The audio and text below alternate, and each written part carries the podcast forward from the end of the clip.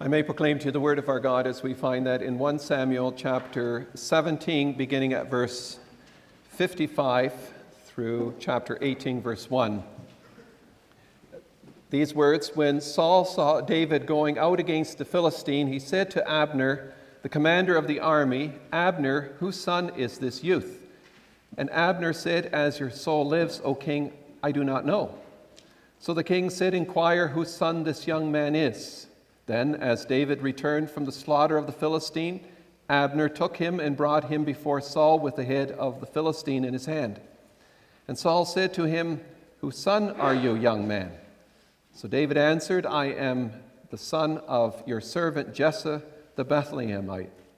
Now when he had finished speaking to Saul, the soul of Jonathan was knit to the soul of David, and Jonathan loved him as his own soul.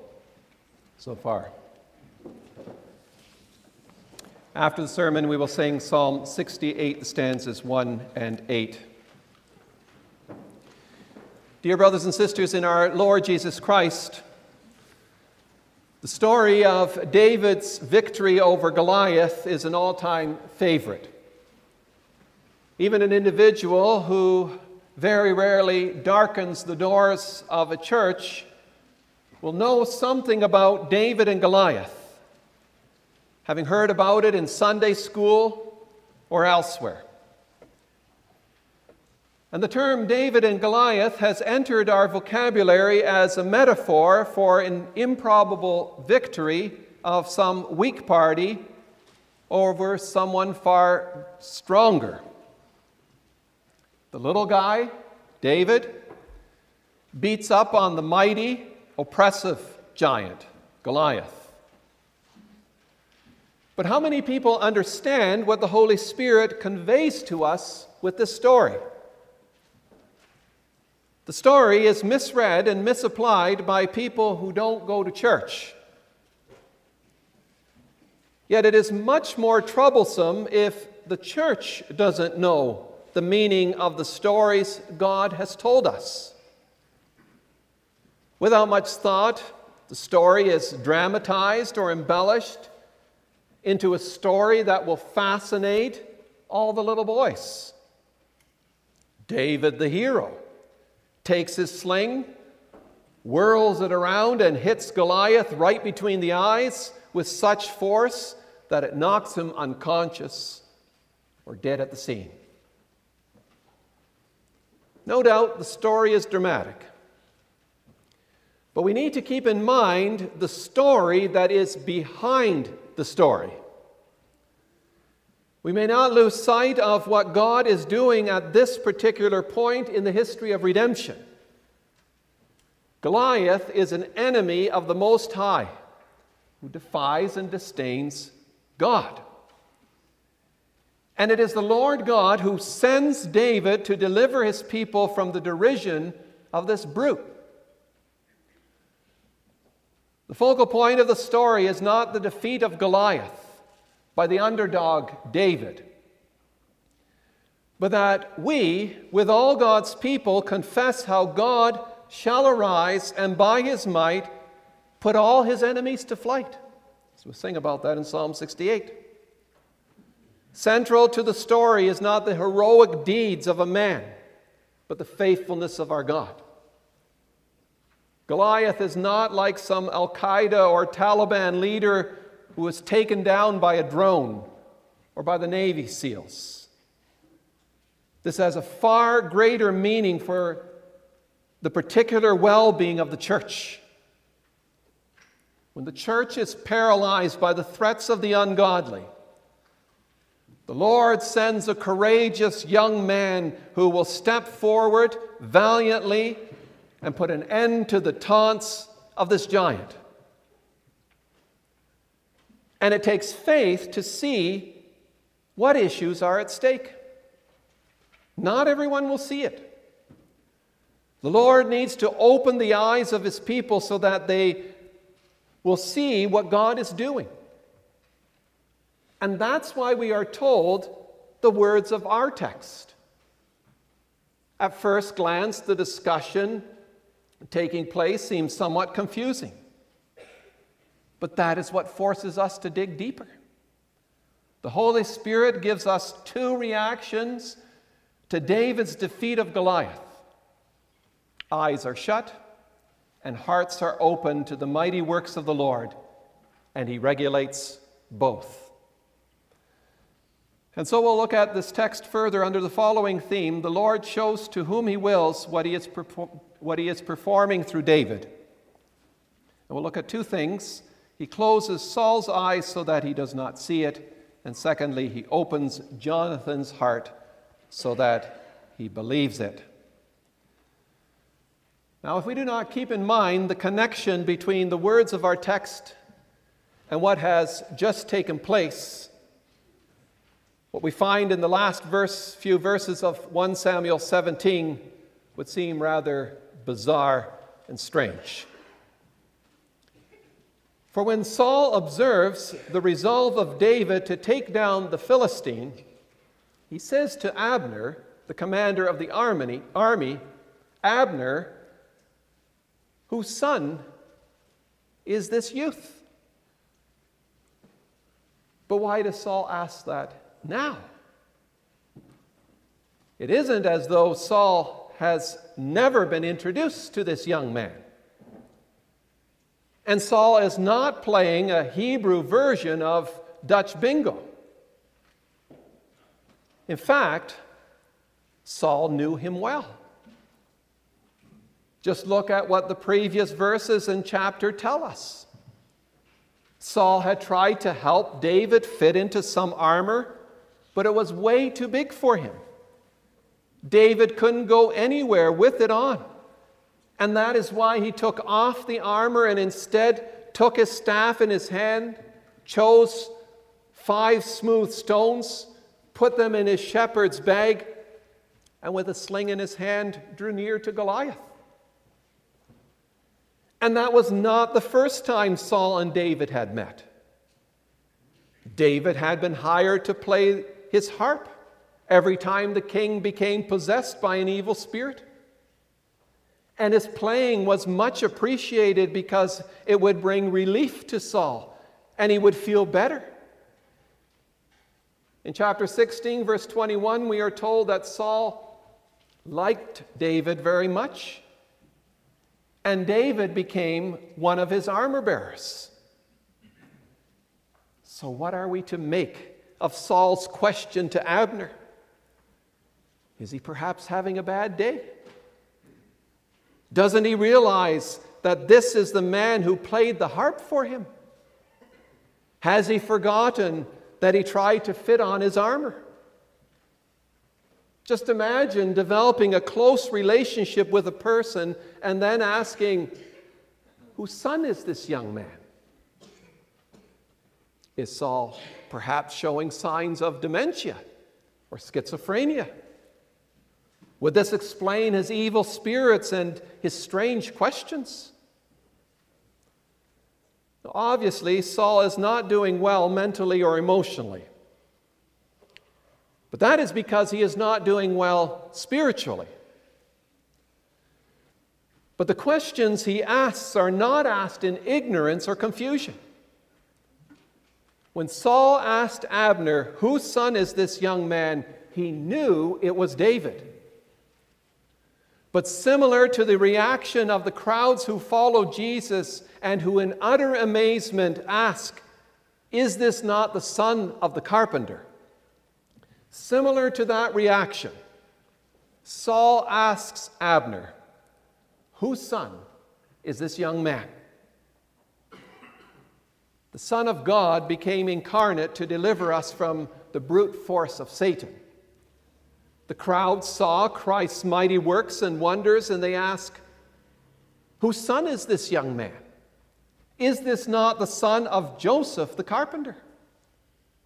The multitudes were amazed at all the things that Jesus could do, but they did not look at the story behind Jesus' coming. They do not see, because they do not recognize that God is behind Christ's action. They judge Christ's work from a human perspective. And Saul does the same thing. He is stunned by David's bravery and fearlessness. Where does this young man get the courage to do such a valiant thing? He can't figure it out. The people of Israel are shaking in their army boots. No brave soldier ventures out to challenge Goliath. But this young man does not turn back, even when Goliath curses. Whose son is this young man? This young man does not act like a farmer or shepherd boy, but like a courageous and heroic man of war. Saul wants to know, what's the secret to David's strength and courage? And notice, Saul asks this question to his commander in response to David's actions, and not in response to his words. Earlier, Saul had said to David, "You are not able to go out against this Philistine and fight him. You are only a boy, and he has been a fighting man from his youth."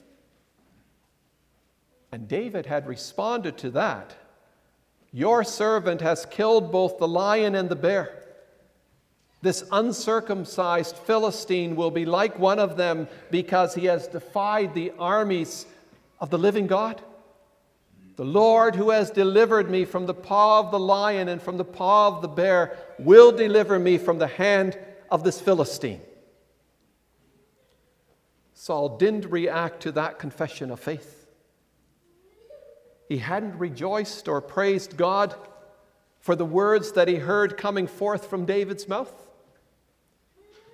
But rather matter-of-factly, he says to David, "Go, and the Lord be with you." And he sends him on his way.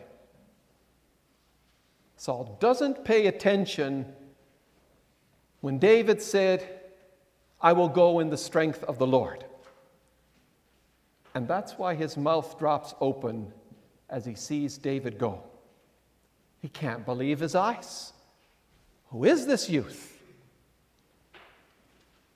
Saul, who was called to be a leader in Israel, should have been an example to the youthful David of how one ought to act in faith.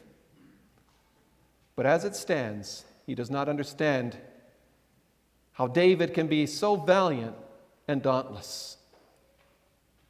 David's strength wasn't in the armor he wore. He had none. Was it perhaps in his genes? In his bloodline? Do you see how blind Saul is to the fact that the Lord strengthens and enables his servant? You see, Israel's king is falling further and further away from the Lord. He's on a free fall. He does not recognize God's deeds of might as revealed in David's action.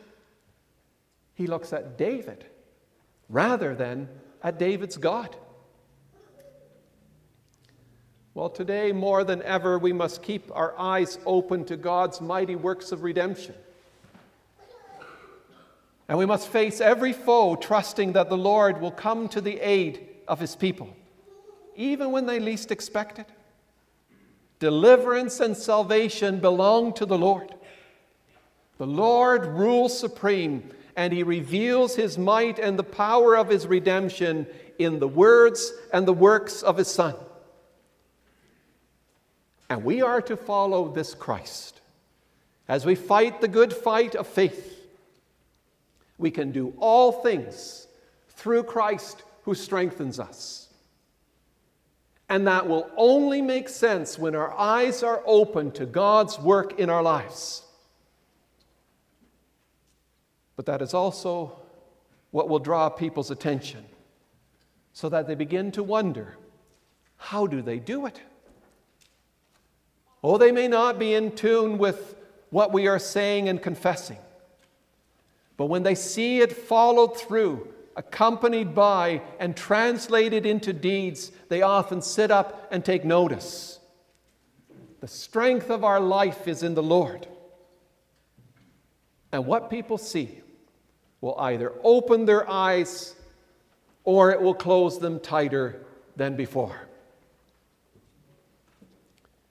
Our neighbors and people at work or school may wonder why we act the way we do. And they will try to explain it from a human point of view and may suggest that we have been conditioned by our environment, our culture, our upbringing, our ethnic background, or by our parents. But if they ever should ask, they should hear it straight from us. We are what we are because of the hope that is in us. The Lord is our strength. And having faith in Him, we walk on. That's what gives our young men and our young women what they need to face every challenge and every enemy and to stand strong in this world. And this is why we must also examine ourselves to make sure we are not only pious confessors of the Word of God, but also faithful doers of the will of God. Older members should be an example of what it means to live by faith and what it means to find our strength in the Lord. We proceed with all that we do in the name of the Lord Almighty. Parents need to be examples to their children, that is the strength of their life. As fathers and mothers, we may not be intimidated by the spirit of this age. We are instruments in the hands of the Redeemer. All actions are to proceed from faith and must be judged that way as well. That applies to this text and any passage of Scripture. To give an example,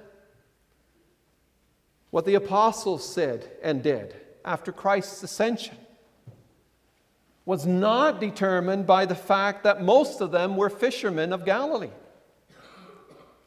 The book of Acts does not give us an account of their actions, but contains the acts of the Lord Jesus Christ through these men. You see, faith does not glory in the work of individuals, of reformers, or great preachers, either of the past or the present, but we acknowledge them to be instruments of the Lord. Also today, the actions of others should not be judged strictly from a human point of view. And so rather than saying, oh, you don't have to ask why he did that, he's a chip off the old block, and rather than saying, well, she's just like her mother, we should be asking, was what he or she did performed in faith? Is it the Lord who stands behind those actions? Beloved, if we do not live close to the Lord and look at everything, and if we look at everything from a human perspective, then there will come a time when we will not even recognize the glorious work of the Lord among His people. The Lord will strike us with blindness so that we do not see it any longer. This is what happened to Saul. At one time, Saul saw God's ways, but the Lord smote him with blindness. On an earlier occasion, the king received instructions to destroy the Amalekites, but he only did a half job. He did not wait for Samuel to offer the sacrifice, and that is why the Lord punished him with spiritual blindness. And that is why Saul can get no further than to ask, whose son is this young man? And that same blindness came upon Abner because he does not know the answer either. Sometimes we are afraid that God is punishing us when suffering, pain, sickness, and death come our way. But trial and adversity are often sent by God as a blessing in disguise.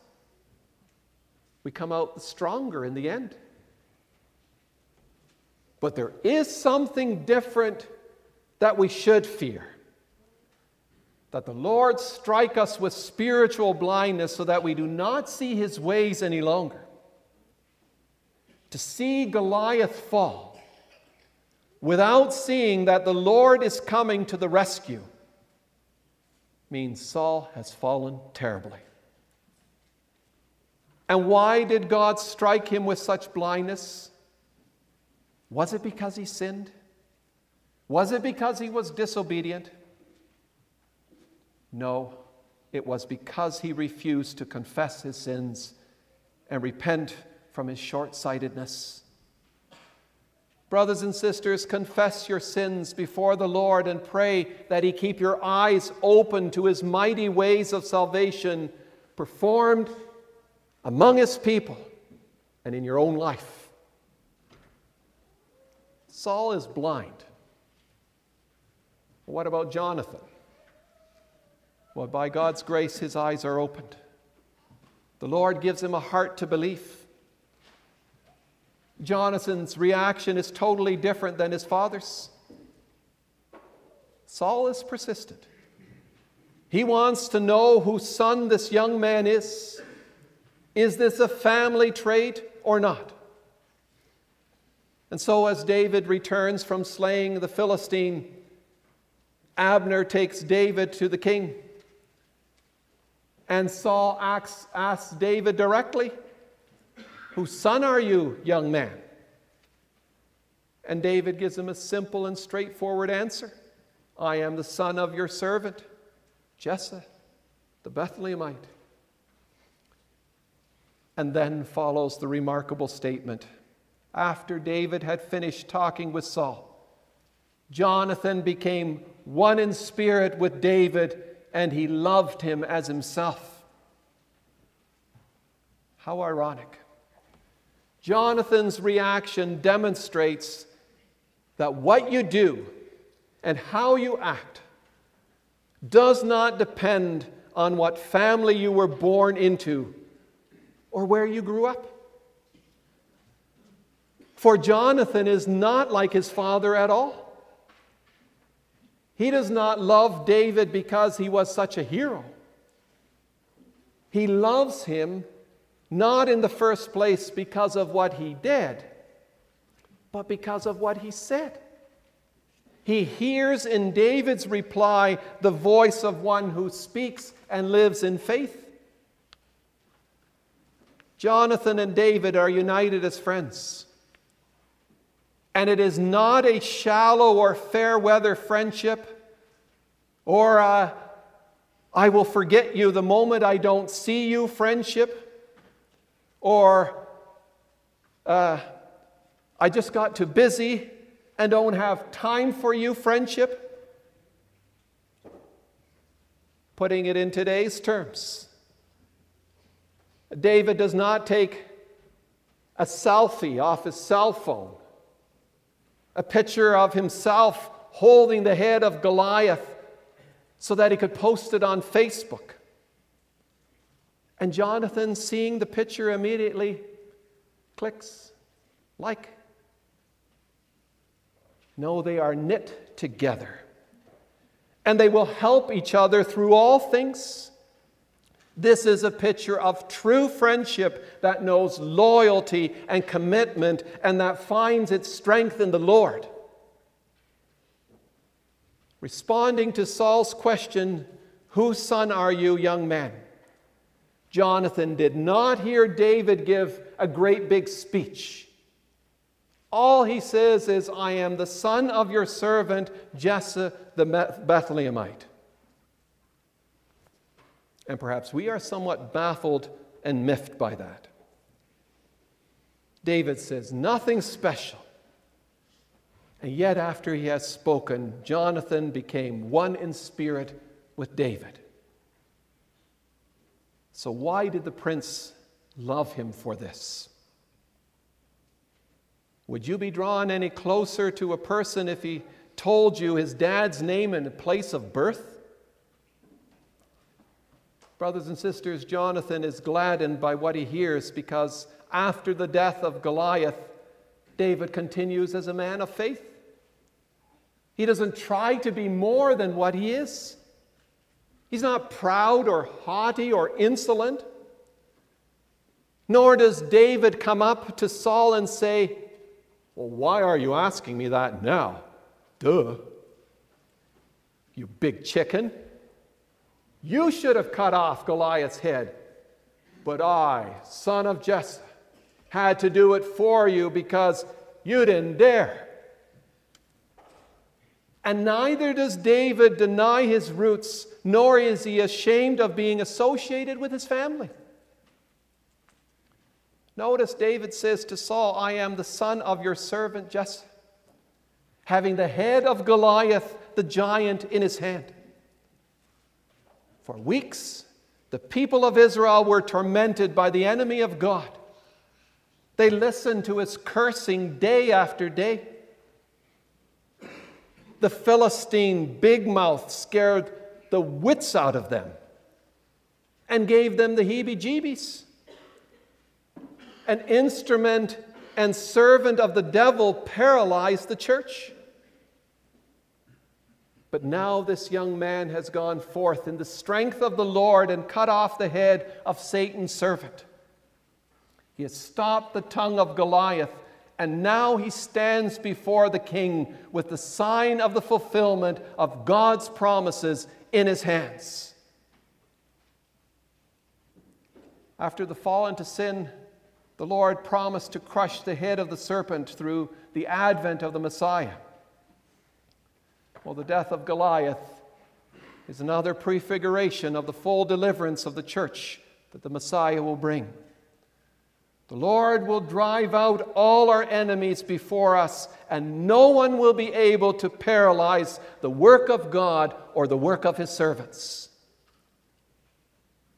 David stands before Saul with the head of Goliath in his hand, and it is a sneak preview of the glorious work Christ will do. Jesus will do what no other person would do or could do. On the cross, not a servant of Satan, but Satan himself will be broken forever. David was used as an instrument in the Lord's hand to keep the way open to the coming of this Christ. David answers Saul, "I am the son of your servant Jesse." But the source of his strength does not lie in what he learned from his father or grandfather. It isn't in his genes. His strength is in the Almighty Father of his great grandson, Jesus. David doesn't have much to say, but it is enough to open the eyes of Jonathan.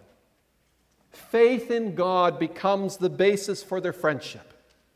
They are united in faith and in the conviction that God's complete deliverance is coming. What Jonathan lacked in his relationship with his father, he gains with David. As Saul's life sinks deeper and deeper into a morass of sin, Jonathan finds in David one with whom he can exercise the communion of saints. Jonathan is losing a father, but he is gaining a brother. Brothers and sisters, here you have the basis for true communion and friendships. Communion is not built upon pride, haughtiness, conceit, but by denying ourselves and confessing our Savior. We feel the pain when someone in our family does not walk in the ways of the Lord. Unbelief creates all sorts of tension and rifts. Some have parents who do not serve the Lord according to his word. Others have children who have turned their backs to the service of the Lord. But in the unity of faith, in the communion of God's people, as expressed in the local church, we gain brothers and sisters, children and parents in the Lord. We gain true friends. Unity in the Lord knits lives together so that we can function as one body. Beloved, what is the basis of your friendships with others? What are you looking for in others in the church? True faith unites us and gives us communion. We come together as those united in faith. Well, let such communion not be lacking because of our unbelief. Let us all make it our prayer. Lord, open our eyes to see your ways of deliverance, and that our strength is in you alone. For then we will also discover brothers and sisters where we might never have dreamt it was possible. Amen.